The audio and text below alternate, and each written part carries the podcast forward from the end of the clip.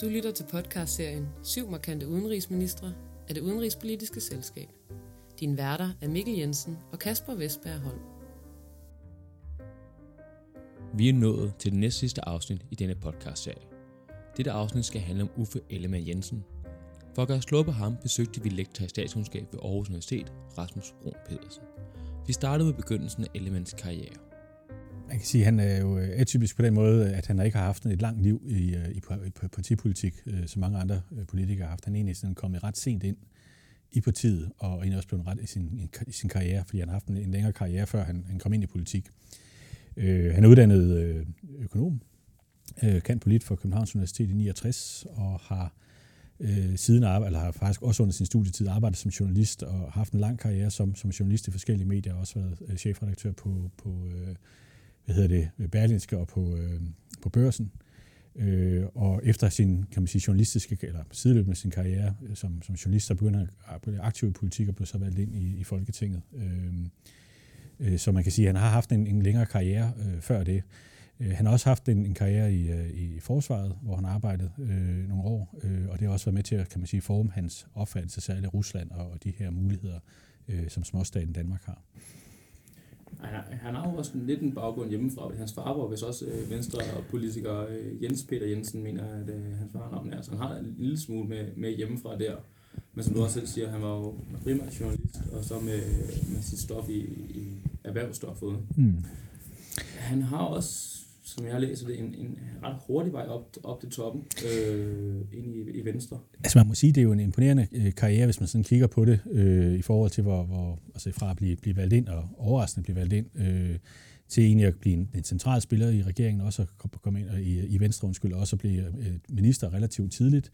Øh, så på den måde kan man sige, at han har gjort en, en kometkarriere. Øh, hvilket øh, hang sammen med øh, nogle forskellige ting i, i Venstre, men også fordi han var meget klar kommunikatør og, og rigtig øh, stærkt inde i sit stof, så han var en af dem, der det hurtigt erobrede en, en platform og en position øh, i partiet.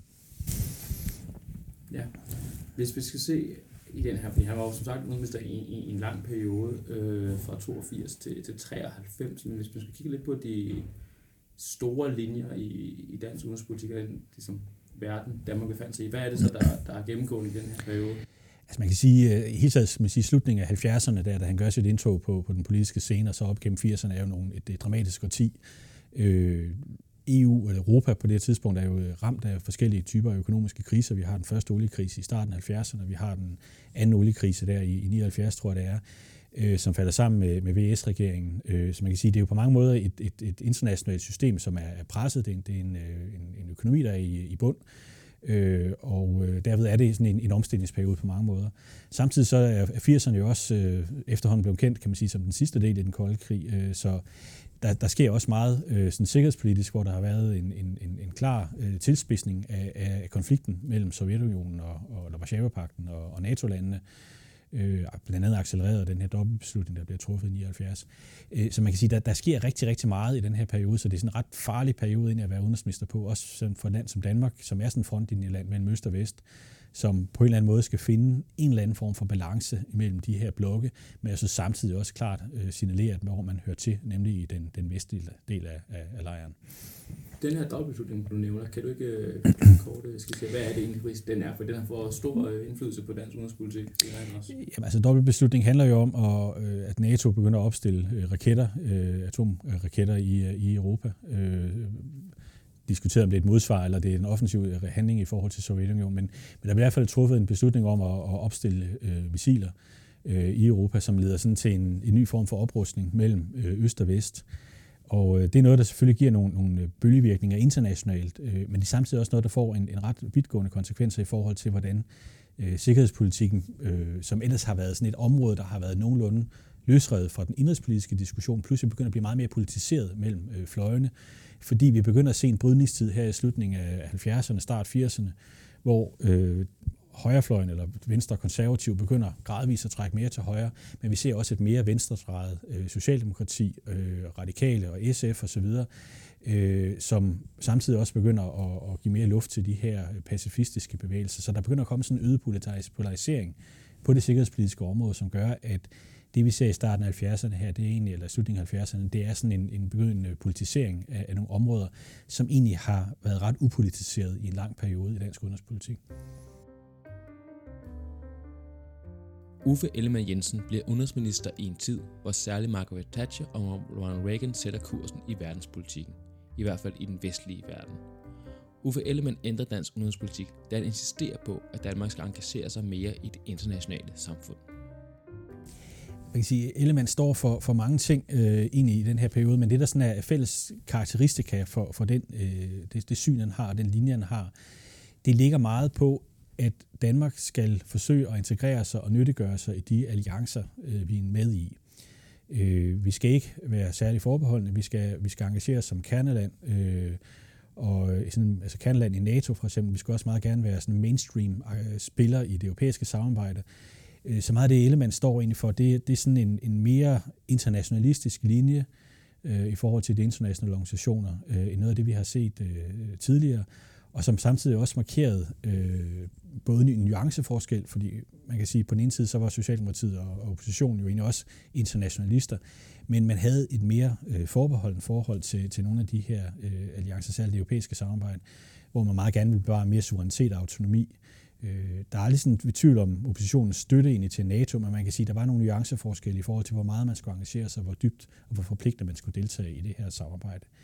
Mange af de forskelle, der lå også i den her periode, hang også sammen med de altså de forskellige læsninger af, hvordan øh, udviklingen egentlig gik internationalt. Øh, hvor jeg tror, at Ellemann var noget af det, som han bliver, bliver husket for, egentlig også var, at han, han var god til at læse øh, de udviklinger, der rent faktisk foregik. Altså han var ret tidlig ude, inden at kunne se, at øh, udviklingen af det europæiske samarbejde trak i retning af mere samarbejde. De her initiativer, der kom øh, i start 80'erne med, med den nye kommission, øh, Europakommissionen med Jacques Delors, var noget, der ville noget. Det var noget, der træk i retning af, af mere samarbejde, og det her indre marked, det ville manifestere sig. Og Danmark, altså Ellemanns læsning, havde svært ved at afkoble sig fra det her, fordi det var sådan et tog, der kørte, og det, det skulle vi være med på.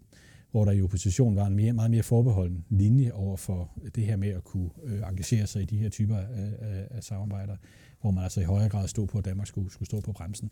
Så man kan sige, meget af det, han står for, synes jeg for mig at se øh, eftertiden, det er den her, altså egentlig et, et blik for, for at øh, småstaterne har brug for internationalt samarbejde, og vi ikke kan stoppe udviklingen, og øh, at det gælder om at være med, øh, fordi ellers så bliver vi afkoblet. Men var der også noget et sats, fordi man kan også sige, at han læser den europæiske udvikling ret godt, men det er jo også den at EU nu også en, øh, altså, tilbageholdende billede også på den her IT-udvikling, som der skete i, i USA og i Japan, og det var ikke fordi økonomien var på bullerne i den her periode, så var det ikke også lidt, lidt et satsspil, var det bare på analysearbejde? Jeg, jeg tror, øh, man kan sige, perioden, hvor han, han kommer ind i politik og begynder at spille en afgørende rolle, det, det er sådan efter, øh, hvad skal man sige, altså det, det er i forbindelse med den her anden oliekrise, der kommer. Øh, hvor, hvor det går øh, rigtig dårligt, øh, både for Danmark, men det går også øh, rigtig dårligt for, for, for EU, og det går også dårligt økonomisk også for, for mange af vores de lande, vi, vi samhandler med. Og, og meget af det, som jeg tror, Ellemann ser det her, det er, at der begynder altså at være en, en, en politisk vilje øh, til på europæisk niveau at adressere de her kriser, og rent faktisk kan komme op med nogle løsninger, eksempelvis i forhold til etablering af, af det indre marked, øh, som altså allerede starter der i, i 82, 83, 84 øh, med sådan i de indledende sådan sonderinger på det europæiske niveau, øh, hvor hvis man altså kommer ind og læser de her øh, beslutninger, der bliver truffet, og følger de her, fuldt de her forhandlinger, så kan se, at, at der er sådan en udvikling, der presser i retning af, at, at Europa nu bevæger sig hen i retning af, at, at, at, at Europa skal gøre noget også for at håndtere de her eksterne øh, kriser, vi står overfor økonomisk. Og det læser han ret tidligt øh, men står samtidig også ret alene med den læsning i forhold til, hvad, hvad oppositionen rent faktisk læser ind i det her, fordi de er mere bekymrede for at bevare suverænitet og undgå det, man kan kalde glidebanen imod øh, mere union. Og der er Ellemann øh, sådan på den, den modsatte grøft, i den forstand, at han egentlig øh, lægger op til, at Danmark skal, skal tilkoble sig det her, det her samarbejde, med de restriktioner, der nu måtte være på det. Øh, den her øh, kan man sige, Ellemann-doktrin, øh, som han lægger navn til, det er jo det, der bliver kaldt den, den aktive internationalisme. Mm. Øh, er det ikke også en, kan man sige, en, bliver meget præget af de her internationale øh, konjunkturer i storpolitik? Der er ligesom to faser på en eller anden måde. Øh, en fase til at starte med, hvor at, at øh, den her kolde krig bliver varm, og så kommer der den her senere øh, periode, som vi også kommer ind på, med at, at Sovjet ligesom falder fra hinanden, og og med genforening af Tyskland og så videre. Jo, altså man kan sige, øh, i forhold til den der første fase, øh, den der, altså, hvor, hvor man kan sige, det, det, det, det varmer op, altså den kolde krig bliver, bliver mere varm, øh, er der ingen tvivl om, at, at, at øh, for Elman Jensens læsning af det, der, der skal vi ind og styrke øh, NATO-positionen og NATO-siden i det her. Øh, og, øh, og der kommer også den her splittelse, indrigspolitiske splittelse, hvor vi også ser altså en opposition, der i stigende grad begynder at sige, at altså en måde at håndtere de her spændinger på, det er egentlig afspænding. Det er at, at forsøge at få skabe atomvåbenfri zoner, øh, forsøge at få mere dialog i gang, øh, få mere, øh, ja, altså få, få noget nedrustning i gang, kan man så sige, hvor øh, højrefløjen altså i stigende grad øh, lægger vægt på, at man, man bakker op om, om NATO i de her linjer, der ikke bliver stillet spørgsmålstegn ved, ved kan man sige, den danske position øh, i alliancen. Og det er det, der giver, eller noget af det, der er med til at give, give, øh, give, give, give næring til den her fodnotepolitik, øh, fodnoteperioden, der, der starter. Fodnotepolitikken er noget, de fleste har hørt om, og det blev noget af det, der fyldte mest på Ellemann Jensens tallerken gennem 80'erne. Man kan roligt sige, at Ellemann ikke var begejstret for politikken, men hvad var fodnotepolitikken egentlig? Altså fodnotepolitikken øh, har egentlig sit udspring af, af kan man sige, den parlamentariske situation, øh, der opstår fra øh, 82, efteråret 82 og, og frem efter. Øh, det, der sker, øh, det er, at øh, kan man sige, Anker Jørgensens regeringer de løber sådan ud i sandet i forhold til at kunne gennemføre de økonomiske reformer, de gerne vil øh, og opgiver regeringsmagten i efteråret 82, hvorefter at de borgerlige partier med, med Slytter i spidsen jo danner fire, og øh, så at sige overtager magten. Og noget af det, der er interessant i den her periode, det er, at øh, har jo en mindretalsregeringer, det vil sige, de har ikke deres eget flertal, øh, men kan øh, lægge sig op af, eller kan få støtte af de radikale, når det gælder den økonomiske politik. Og en af de primære modsætninger for, for støtteregeringerne, det var at få, få styr på økonomien, øh, som var, var alvorligt presset, og det leder frem til det, man kaldte altså kartoffelkuren og fattig 80'erne, hvor man i stedet for så at sige, at devaluere, devaluere sig ud af problemerne øh, på det økonomiske område, altså begynder at kigge indad og begynder at øh, iværksætte, kan man sige, indrigspolitiske reformer, økonomiske reformer, som, som gjorde ondt øh, i den her periode. Og der havde man altså til flertal på plads. Ikke? Der, bare, der var en regering, der havde en, en linje, og den blev bakket op af de, de radikale. Det, der midlertidigt var interessant, var, at på udenrigspolitikken og øh, sikkerhedspolitikken, øh, særligt på sikkerhedspolitikken, men også senere på, viste det sig på europapolitikken, øh, der er, har regeringen ikke sit flertal på plads, fordi på det tidspunkt, der er de radikale, de er øh, også mere på, på nedrustningsfløjen, og øh, de er også e i EU-sammenhæng, de er mere skeptiske over for, for det styrkede europæiske samarbejde, særligt de dele af, af det indre marked, der lægger op til en fælles udenrigspolitik. Øh, hvilket er med til også, at de gør, at de ikke bakker op om, om fællesakten, øh, den der, øh, så at sige, skal vedtages til 85 og, øh, og anbefaler også et nej ved folkeafstemningen i 86. Så det betyder, at vi har en, en regering, kan man sige, som har et, et, et flertal på plads på indrigspolitikken, men på udenrigspolitikken, der er der altså et flertal udenom den, øh, som øh, oppositionen ivrigt griber, så at sige, øh, i forhold til at få fremsat forskellige øh, beslutningsforslag i Folketinget, altså folketingsdagsordner, der så at sige binder regeringen på en særlig linje i udenrigspolitikken, som den ikke selv er enig i. Det er jo, det er jo lidt spøjst der, for det er jo meget indrigspolitik at forme udenrigspolitikken, forstået mm. på den måde, hvis man ser på simpelthen radikale venstres rolle i det her. Så ligesom jeg læser det, så det er jo øhm, radikale, de, er, øh, de skal føre den her økonomiske politik, som de synes er den bedste periode, men for at ligesom også behage sit bagland og sine vælgere, så er de nødt til også at få noget værdipolitik igennem, som kan så være det her med, at de kan vil nedryste det er jo en af de ting, der også er nok til at, med til at påvirke, at de er i det her alternative flertal. Mm. Du nævnte også kort i begyndelsen det her med, at, at Venstre går mere til højre, og Socialdemokratiet går mere til, til venstre. Mm. Hvad er det for en udvikling, der sker mellem de to partier? Altså, der har været meget kamp om, hvem der har bevæget sig mest. Øh, øh højrefløjen eller borgerlige har den traditionelt sagt, at de har lagt fast på deres normale kurs. Øh, men, men der er på nogle områder, der, der, der ser man også en, en, en bevægelse, kan man sige, for de her partier, som bliver mere positive over for, for de her alliancer. Men noget af det, der sker, det er jo som sagt, at, øh, at altså, i takt med, at øh, Socialdemokratiet kommer i opposition i 82, øh, så ser vi også et, et parti, kan man sige, som i stigende grad på, altså, kan, kan man sige, kan tillade sig at føre oppositionspolitik. Øh, og derved begynder man også at kunne dyrke øh, ja, nogle af de dagsordner, kan man sige, der ligger i forlængelse af det her med, at man, man arbejder for atomvåbenfri zoner.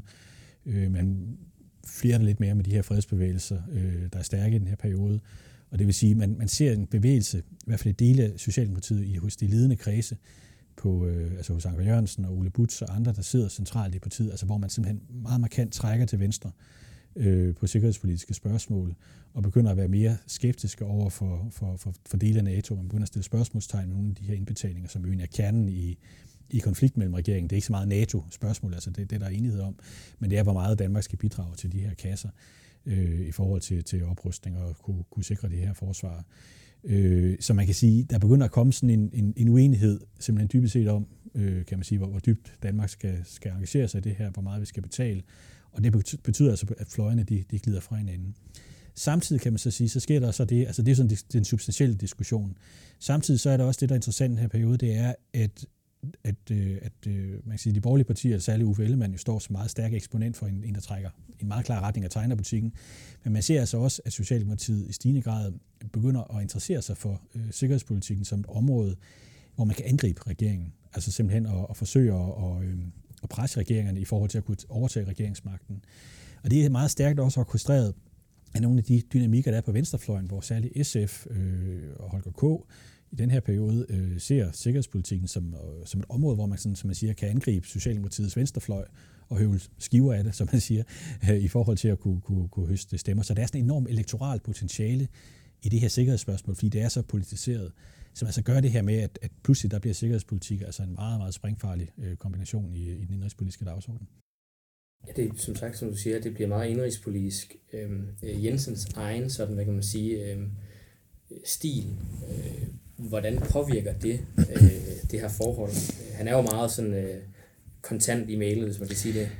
Altså, der er ingen tvivl om, at noget af det, som Ellemann også bliver husket for, det er, at, at han jo øh, har stået meget klart fast på sine holdninger, og har også øh, på mange måder været en, øh, en rød klud øh, øh, for oppositionen, fordi han var en ekstremt provokerende politiker. Han, han virkede som en politiker, der, der trives utrolig godt i, øh, i konflikt, i, øh, i modvind, og altså i perioden, han fik jo det, man kan kalde parlamentariske næser. Han fik jo øh, rigtig mange næser opposition, der var nærmest sådan stolt af det. Altså, ja. hvor, i stedet for undskyld, altså, så var det jo noget, som nærmest sådan fremvist ikke, som sådan et, et ærestegn for at, at markere, ikke, at, at han havde holdt fast på sine synspunkter, og han havde ret, og ja, undskyld udtryk, alle andre var nogle idioter. Ikke? Altså, så på den måde var han meget, øh, altså, han, han stod meget fast, og han var meget skarp på de her øh, synspunkter. Også fordi han jo på trods af, at han blev tvunget til at og som udenrigsminister at føre en kurs, han egentlig ikke var enig i, altså så stod han, at han var lojal over for, for, for folketingsflertallet, men han gjorde også meget, meget klart, at, øh, at det var ikke noget, han, der passede ham særlig godt, det her. Så en del af formidlingsopgaven som udenrigsminister var i den her periode også altså selvfølgelig at repræsentere folketingsflertallet på lojal vis, men altså samtidig så også vise, at, at det var ikke noget, man, man brød sig særlig meget om, både indrigspolitisk, men også i forhold til vores øh, allierede i, i NATO. Men den her stil, var det ikke også det at spille, spille højt spil? Fordi der er jo også det her element med grundloven, altså med, at øh, du ikke må være i, i mindretal øh, for din udenrigspolitik, for så kan du egentlig i princippet få væltet regeringen. Mm. Og han blev jo, de her, de her næser, som anklaget for at, at være illoyal over for, for Folketinget, og ikke øh, håndtere deres øh, hvad hedder det, interesser godt nok. Hmm. Var det ikke også et lidt højt spil på hans side? Jo, men, men der tror jeg, man også skal, skal, skal se det her lyset af, at, øh, at han var, altså det var de her, øh, altså som udenrigsminister, den her periode, hvor man, man bliver pålagt af et folketingsflertal at føre en, en politik, man ikke bryder sig om. Altså det, det, er, jo, det er jo stærkt begrænsende, kan man så sige. Og specielt også, fordi det er et område, hvor han er altså virkelig er imod øh, de her ting. Altså alle instinkter i ham skriger, skriger imod, at det her det er det rigtige. Så, så man kan sige, det, det, altså, der er også et behov for at markere, at man, man, man er utilfreds med den her situation. Øh, men man kan sige, i forhold til selve interessevaretagelsen, altså jeg, jeg tror ikke, der er nogen tvivl om, at øh, altså nu jeg har ikke selv studeret sikkerhedspolitiske, de sikkerhedspolitiske dagsordner, men har kigget meget på det, der foregik på det europapolitiske område, hvor vi ser i mindre grad, men vi ser nogle af de samme dynamikker også gøre sig gældende, at, øh, at han egentlig er utrolig lojal. Altså der er, der er ikke nogen tvivl om, at, at, at altså, interesserne bliver varetaget, og der selvfølgelig er der masser af høringer, der bliver givet nogle næser. Men jeg tror ikke, der er tvivl om, at der bliver læst op, så at sige. Altså han er tro mod de ord, der er i de her dagsordner, der bliver, der bliver vedtaget. At han så siger noget andet, når, når han er færdig med at læse det, det er jo så det, han, han får mange chineser for. Ikke? Det er jo ude i sådan knap 30 øh, dagsordner, og øh, nogle af dem stemmer regeringen for, ofte lader de være, og øh, det er mere eller mindre, fordi de nok ikke er enige i, i, i dagsordenen. Øh, hvorfor er det egentlig ikke, at der kommer et, et valg på det her? Altså, det er jo virkelig en lang periode, hvor regeringen faktisk ikke fører den politik, som de gerne vil føre, og normalt er det jo på de her områder, at så må regeringen ligesom gå af eller udskrive et valg. Ja, og det, det er jo på den måde også en, en, en fuldstændig øh bizarre periode i dansk udenrigspolitik øh, i vis forstand, at du har en regering, der ikke har et flertal, men, men vælger at blive siddende. Øh, Øh, og det hænger simpelthen sammen med, at øh, hovedprioriteringerne øh, igennem 80'erne for, for de borgerlige øh, regeringer, det var det her genop, altså økonomiske genopretningsprojekt, øh, hvor man øh, altså prioriterede det, kan man sige, over det udenrigspolitiske område.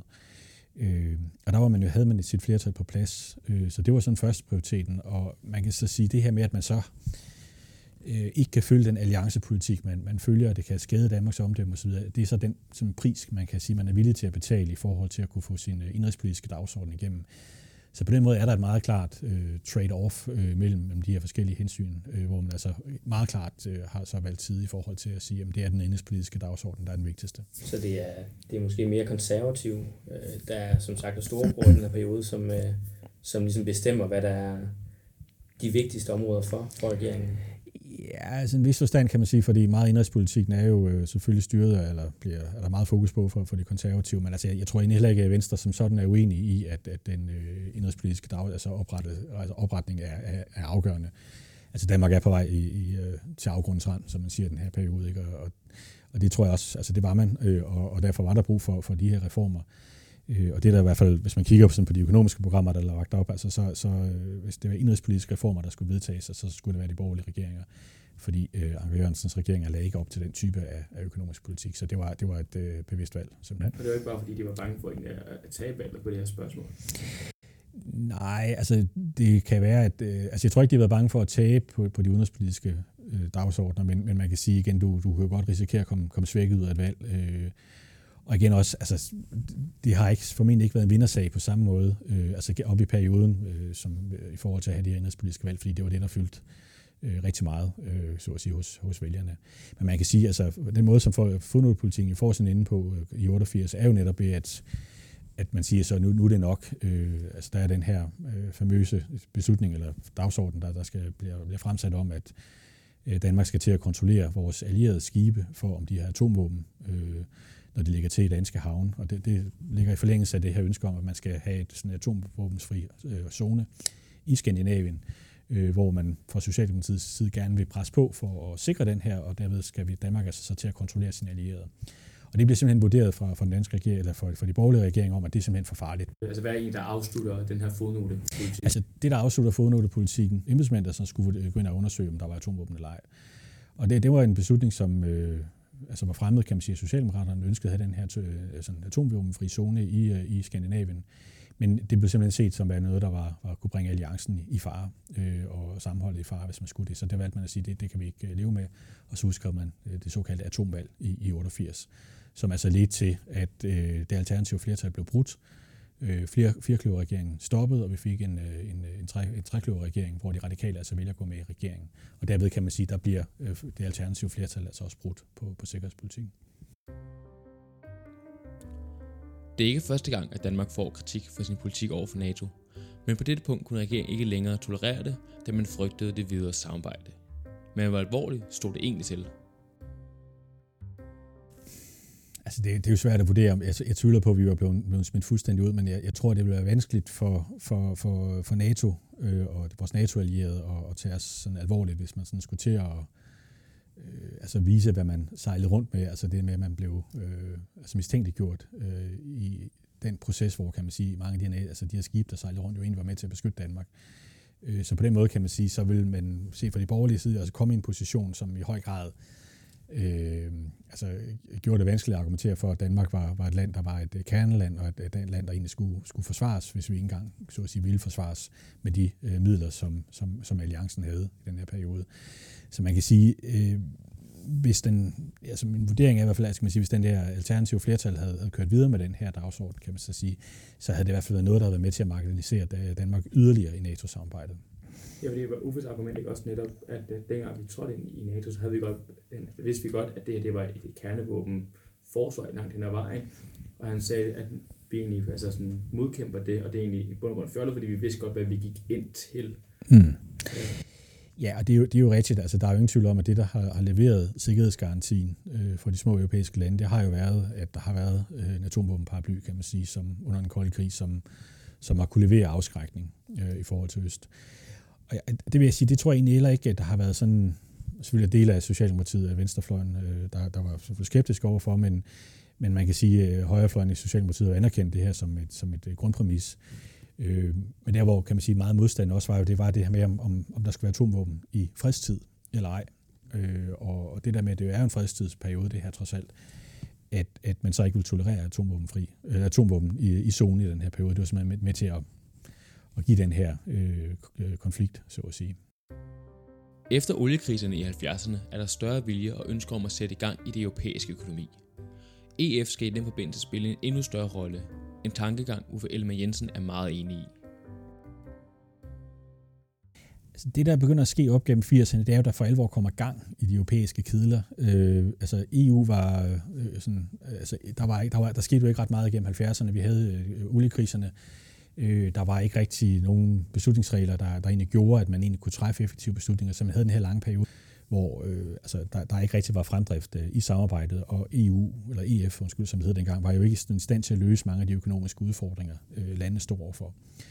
Og det begynder at, at ændre sig der i starten af 80'erne, hvor der begynder at komme et helt andet momentum øh, i samarbejdet. Der begynder at komme en masse dagsordner og en masse forslag øh, fra den nye kommission øh, i perioden sådan fra, fra 82, og i hvert fald fra 84 og så op til, til 86 eller 85, hvor, hvor regeringskonferencen kommer om, om fællesakten, øh, som er sådan en lang proces, kan man sige, hvor der begynder at komme en masse idéer øh, til, hvad, hvad EU kan gøre, øh, forenklet øh, beslutningsreglerne, og egentlig kan man sige, gradvist kan man sige, spare gang i integrationen ved at få, få sat fokus på, på det EU er god til, nemlig at, at sikre økonomisk samarbejde. Hvad er det, der skal, det, øh, skaber det her momentum? Det det er i høj grad, kan man sige, altså EU kan man sige generelt har udviklet sig gennem kriser, øh, og, og noget af den, altså kan man sige, den øh, anden oliekrise har været en, en god krise for EU i EF i den sammenhæng at den på en eller anden måde var med til at, at ændre den efterspørgsel, som medlemsstaterne havde til EF, og hvad EU EF skulle levere.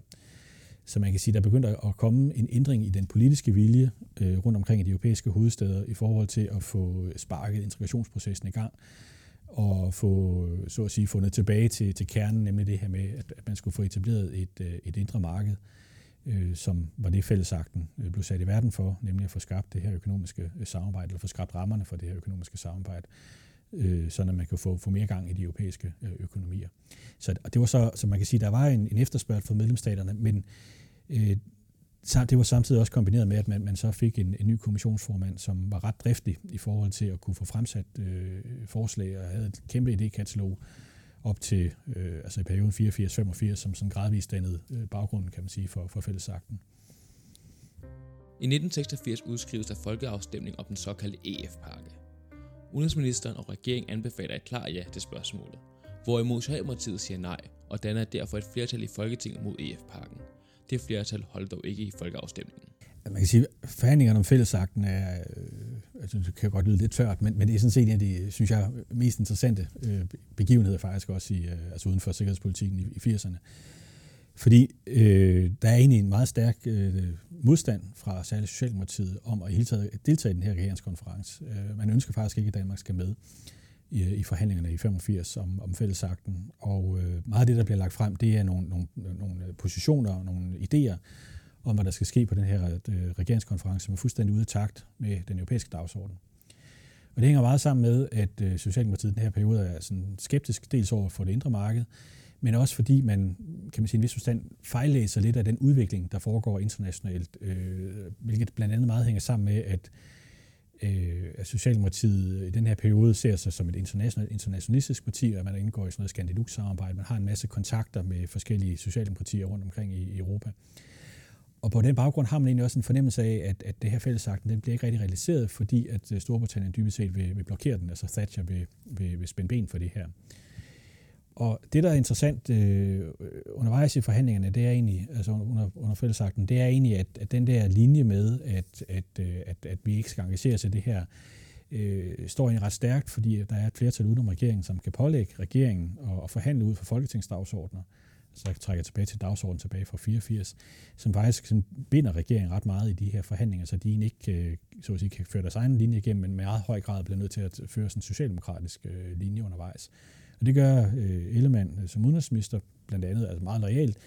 men det giver altså også en masse kampe med oppositionen om, hvad, hvad der egentlig er realistisk og hvad der kan opnås.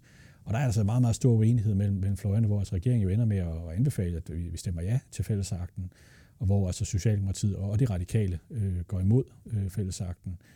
Øh, de radikale på det argument, at der er udenrigspolitiske elementer i, i fællesakten, og det vil man ikke støtte, øh, så derfor anbefaler man det nej til det. Og det leder så frem til egentlig sådan en parlamentarisk øh, dødvækst, eller sådan en stillstandssituation, hvor vi ikke rigtig kan komme videre. Og det er der, at man, man så beslutter sig for at, at lave den her, udskrive den her folkeafstemning. Hvem der har besluttet sig at skrive udskrive folkeafstemning, det er sådan en øh, omdiskuteret spørgsmål, fordi øh, sejren har mange øh, fædre, så at sige. Der er mange, der mener, det er Ellemann, der står for det, og mener, det er Slytter, og andre har peget på, at det er ligefrem de radikale, der måske gerne kunne komme ud af det her på en ordentlig måde. Så der er mange øh, sådan, øh, hypoteser om, hvem der fik øh, ideen til den her afstemning i 86. Uffes øh, syn øh, på EU i den her periode øh, er jo meget, hvad kan man sige, pro øh, federations, øh, i hvert fald til dels. Altså det, der skal i hvert fald være større samarbejde, hvorimod Socialdemokratiet vil gerne have det mere, de vil kun have det på det her handelspolitiske. Øh, hvor stor opbakning var der i Venstre til Uffes øh, ja, synspunkt på det her punkt? Jamen, altså, her i 86, 85, 86, der, der, har, der har Ellemann konsolideret sig som, øh, som den ubestridte lederfigur i, i Venstre. Øh, så det, mit indtrykslinje, eller øh, regeringslinje øh, i de her forhandlinger, ikke, også, øh, ikke mindst også fordi meget af det, det handler jo om, om, om øh, altså, altså man kan sige, for, som liberal er det jo en god dagsordner, det er frihandel, det er åbne grænser, det er fjernelse af forskellige handelsrestriktioner, kan man sige. Så meget af det, der ligger i det her, det, det er noget, som, har en appel også til, til, til, til, til, til højrefløjen, kan man sige, som, som gør, at, at det, er, det er relativt problematisk internt i Venstre at få de her ting igennem. Ja, det går jo som det går, og, det, og der bliver stemt, øh, stemt ja til det her, det er, er det 56 procent af stemmerne, det er vist er sådan noget lignende. Ja, det er der omkring, jeg kan, jeg kan ikke huske. Ja. Overvisende sejr i hvert fald for det. Der kommer også øh, en videre øh, EF-afstemning i, i 92, Maastricht-afstemningen, mm.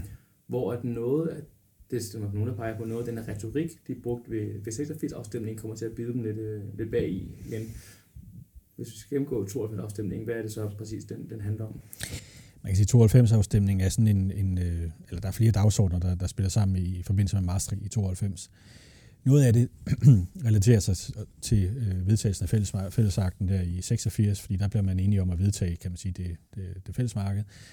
Øh, men, men kan man sige, for at det indre marked kan realiseres, så er der en lang række af følgelovgivning og, og altså politiske reformer, øh, der skal vedtages, kan man sige, for at det kan, kan fungere. Og, og det vidste man godt tilbage der i 85-86. Øh, og så man kan sige meget af det trækker jo så ind i afstemningen i 92, fordi det sådan skal færdiggøre, eller skabe fundamentet, kan man sige, for, for, for vedtagelsen i indre marked. Og noget af det, der sådan øh, kan man sige, kommer til at ramme øh, i 92, øh, det er jo blandt andet også det her med, at, at der var mange garantier tilbage i 86 om, at det her det udviklede sig ikke yderligere, og det var som det var, og det var en, en passende ramme, kan man sige, for samarbejdet. Og, så hele det der med, at der kommer en, både en økonomisk union, men også en politisk union, øh, var noget af det, som jo til mange af, kan man sige, i forhold til, til den afstemning, der har været tidligere, og de garantier og de løfter, der har været, været rejst tidligere. Øh, ikke for at sige, at der var løftebrud, fordi det mener jeg ikke, der var, men, men, men der kommer helt klart en, en, øh, en bevægelse mod den her politiske union, som, øh, Øh, altså, er der, som, som ikke rammer, altså, som er, er ret upopulært i, i meget store dele af befolkningen. Øh, og det er sådan den ene del af det, og den anden det er jo så hele den her afslutning af den kolde krig, øh, hvor man jo så også begynder at interessere sig for, øh, hvad der skal ske i den her, hvad, hvad skal den nye orden være i Europa øh, efter øh, øh bipolaritetens afslutning og, og Sovjetunionens sammenfald. Og, og der kan man sige, der kommer meget af det her EU-spørgsmål også, altså hvordan, man opbygger man en ny arkitektur, sikkerhedspolitisk og en økonomisk, og en økonomisk arkitektur i Europa. Der, der bliver Maastricht-traktaten jo også en del af svaret på det. Hvor langt vil Uffe egentlig gå i det her samarbejde? Der var meget snak om militær samarbejde i EU, som jo egentlig også er, er lidt op at vende i dag. Mm. Hvor langt vil Uffe gå på det her punkt? Det er svært at svare på, øh, fordi man kan sige, det, det, hvis man kigger på det forsvarspolitiske samarbejde, så er det ret begrænset, kan man sige, hvad der, hvad der lå i de her øh, traktater. Altså man kan sige, noget af det, der var bare man ikke var klar på det tidspunkt, altså i forhold til, til, til fællesakten, var jo, der blev egentlig sådan lanceret sådan en fælles udenrigs- og sikkerhedspolitik, eller fælles udenrigspolitik, eller sådan forløberne til det.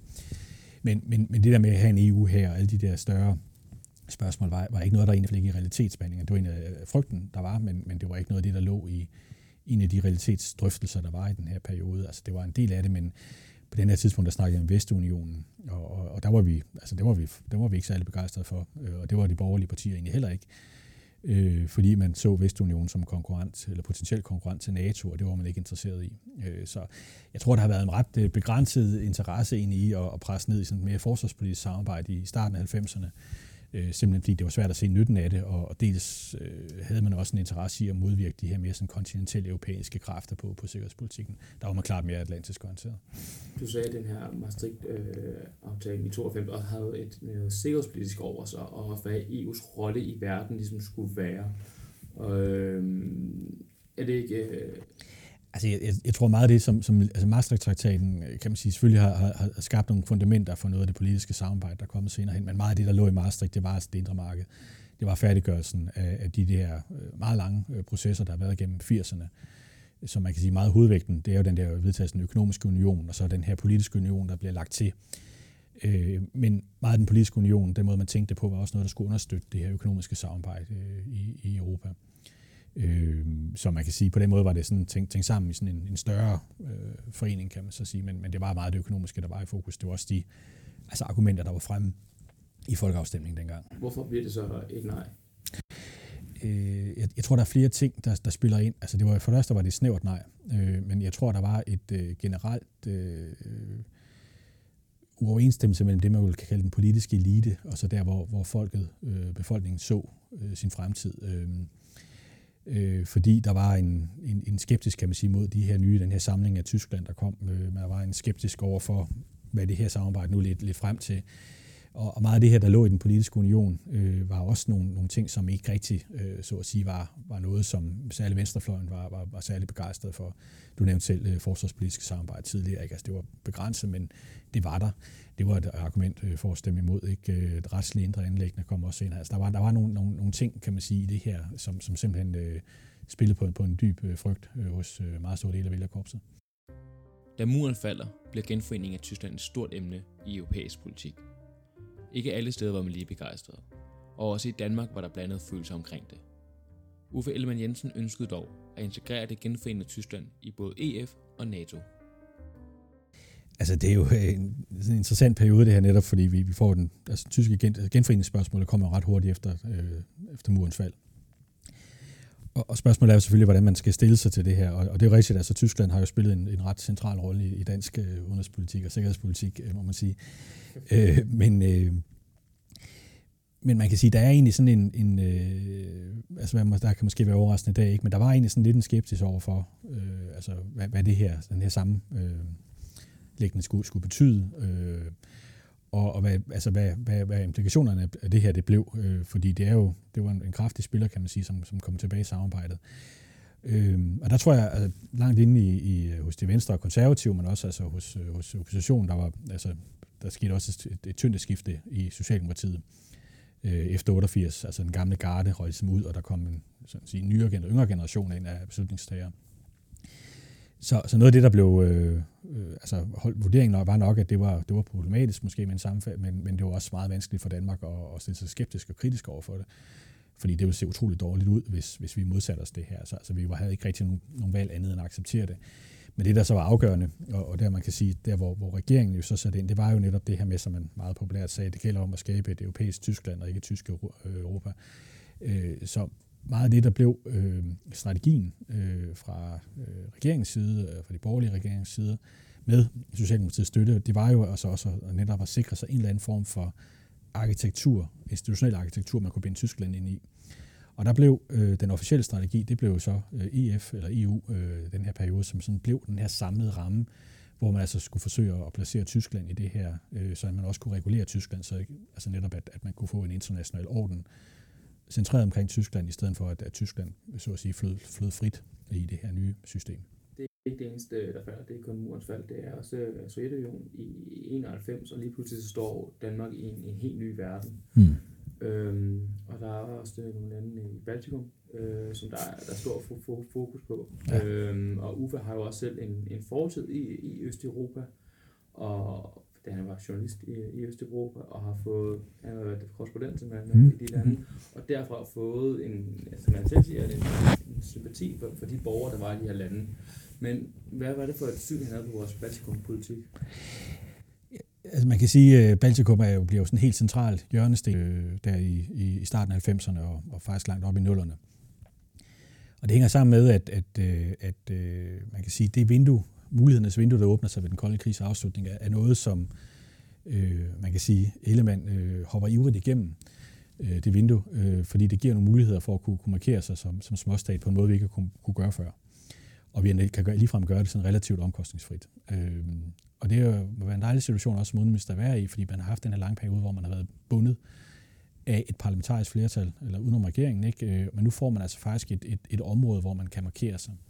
Så Danmark fører en øh, meget øh, progressiv politik. Vi er et af de første lande, eller måske det første land til at anerkende de tre baltiske lande. Jeg tror, at den islandske fax var lidt hurtigere end den danske fax i forbindelse med Estland. Ikke? Men, men altså, vi er en af dem, der sådan er helt frontrunners på det her i forhold til anerkendelse. Og det, der så bliver interessant med det her, det er jo faktisk, at Danmark kommer ind i en, en diplomatisk øh, konflikt med Sovjetunionen, øh, Øh, hvilket også er uhørt øh, som, som, som småstat at tage de der bilaterale trin, som egentlig gjorde den her periode.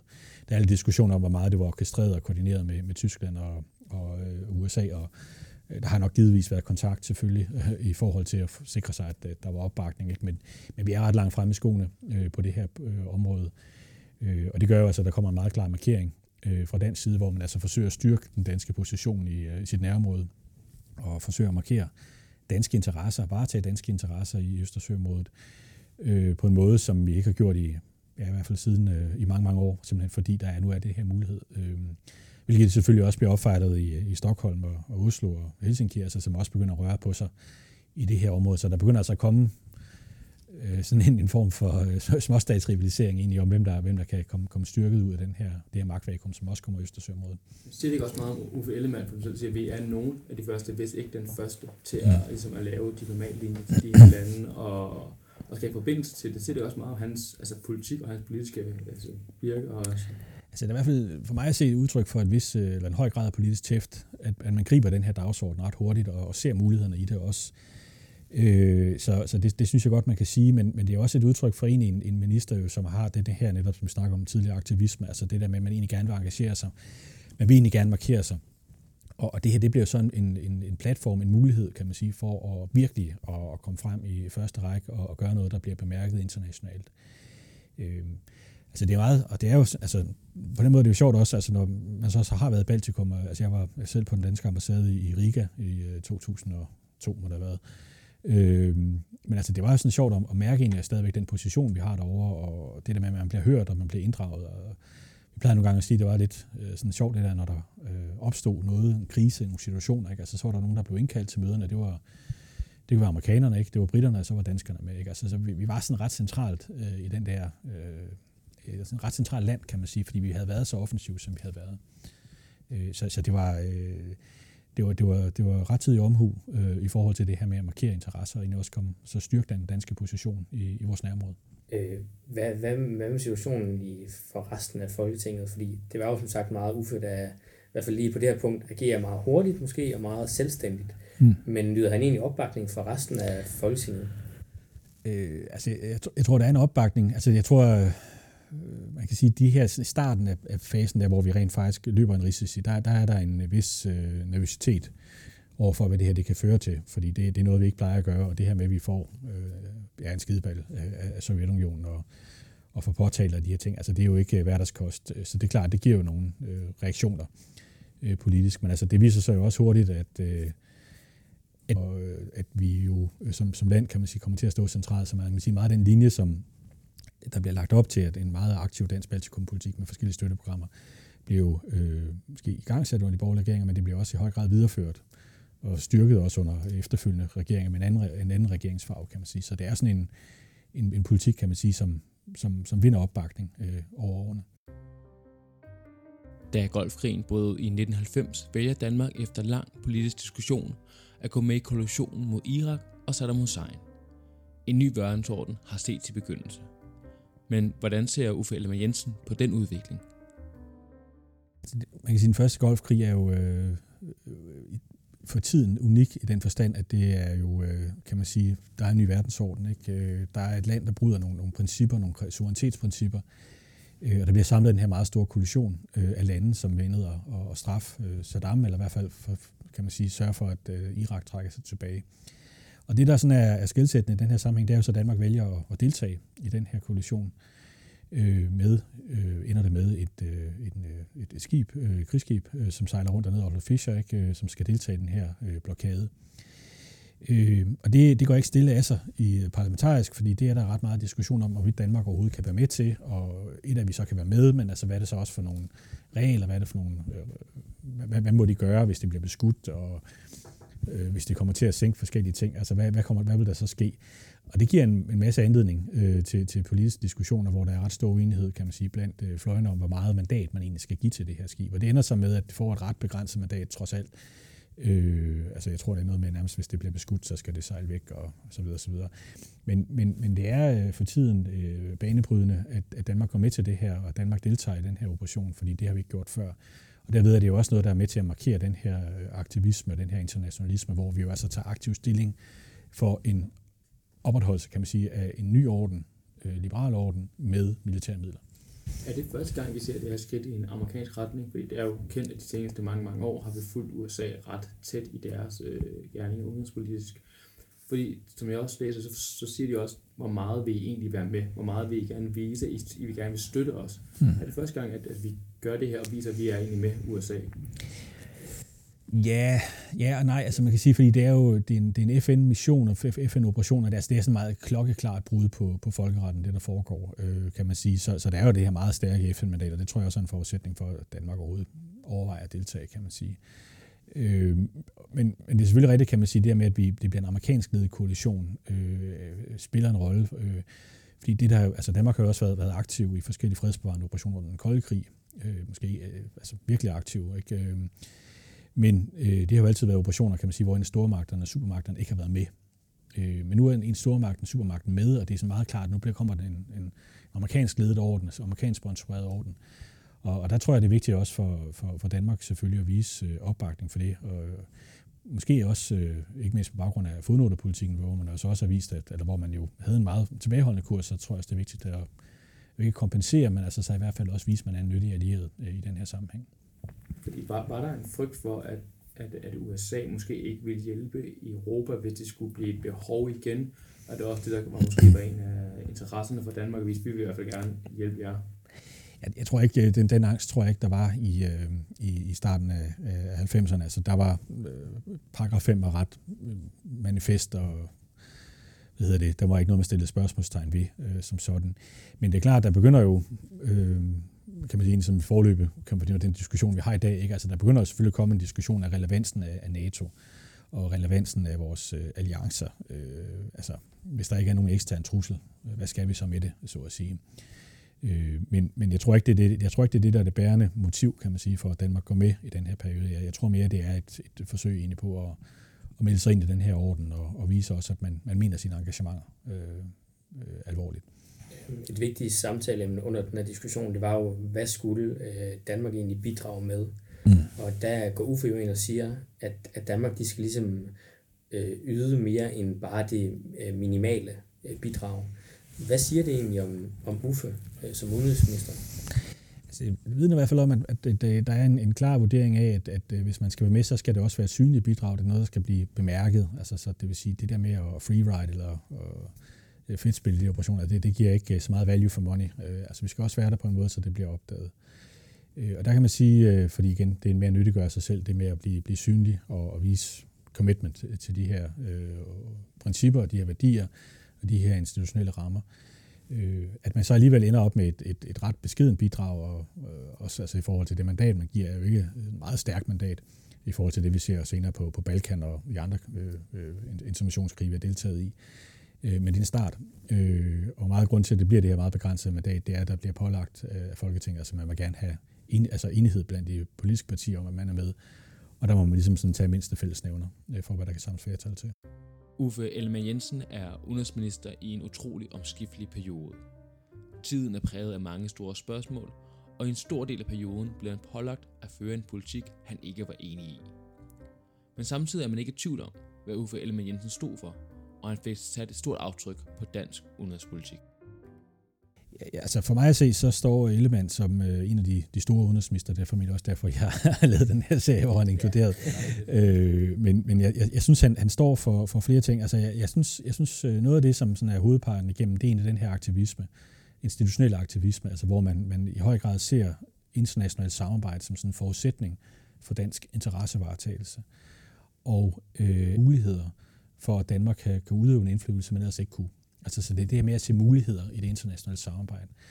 Og samtidig så synes jeg også, at han, altså som, som politiker er jo en af de mest, øh, altså han, han, det er jo meget klart, hvad Ellemann har stået for. Han har været meget, meget god til at markere en, en politisk linje, som har været ret konsistent, bemærkelsesværdigt konsistent øh, i den periode, han har været udenrigsminister, på trods af, at det har været en så svær periode, altså hvor man har haft de her parlamentariske begrænsninger, man har haft den her modstand, øh, verden har ændret sig.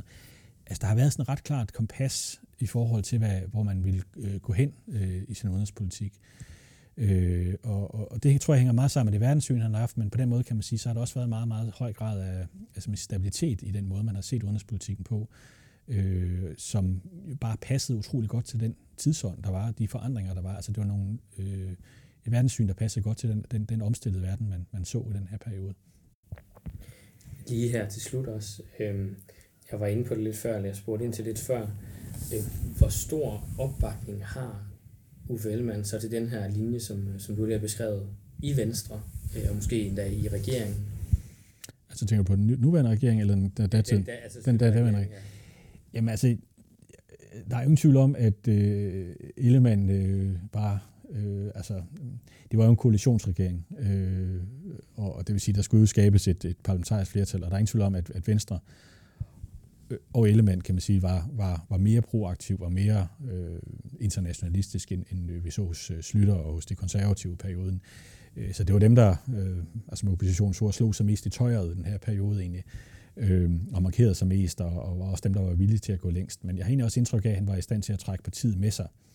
Øh, ikke nødvendigvis, øh, altså, og det blev sagt, at der, jeg tror også, der er mange venstre, der ikke var nødvendigvis var lige så begejstrede for det internationale, som han var, men han var med til at, at, at flytte partiet i den retning, han, han, han, han ønskede i forhold til det mere internationale. Altså på den måde, der, der var han også med til at forme Venstre, øh, hvilket også blev meget tydeligt op gennem 90'erne, hvor øh, EU-begejstring jo øh, tog til, øh, også selv hos Venstre og han markerede en, en, en særlig position på den måde, så, så man kan sige, på den måde var han egentlig også som, som partileder i stand til at flytte sit parti ret markant øh, i en retning øh, imod mere øh, EF og mere EU.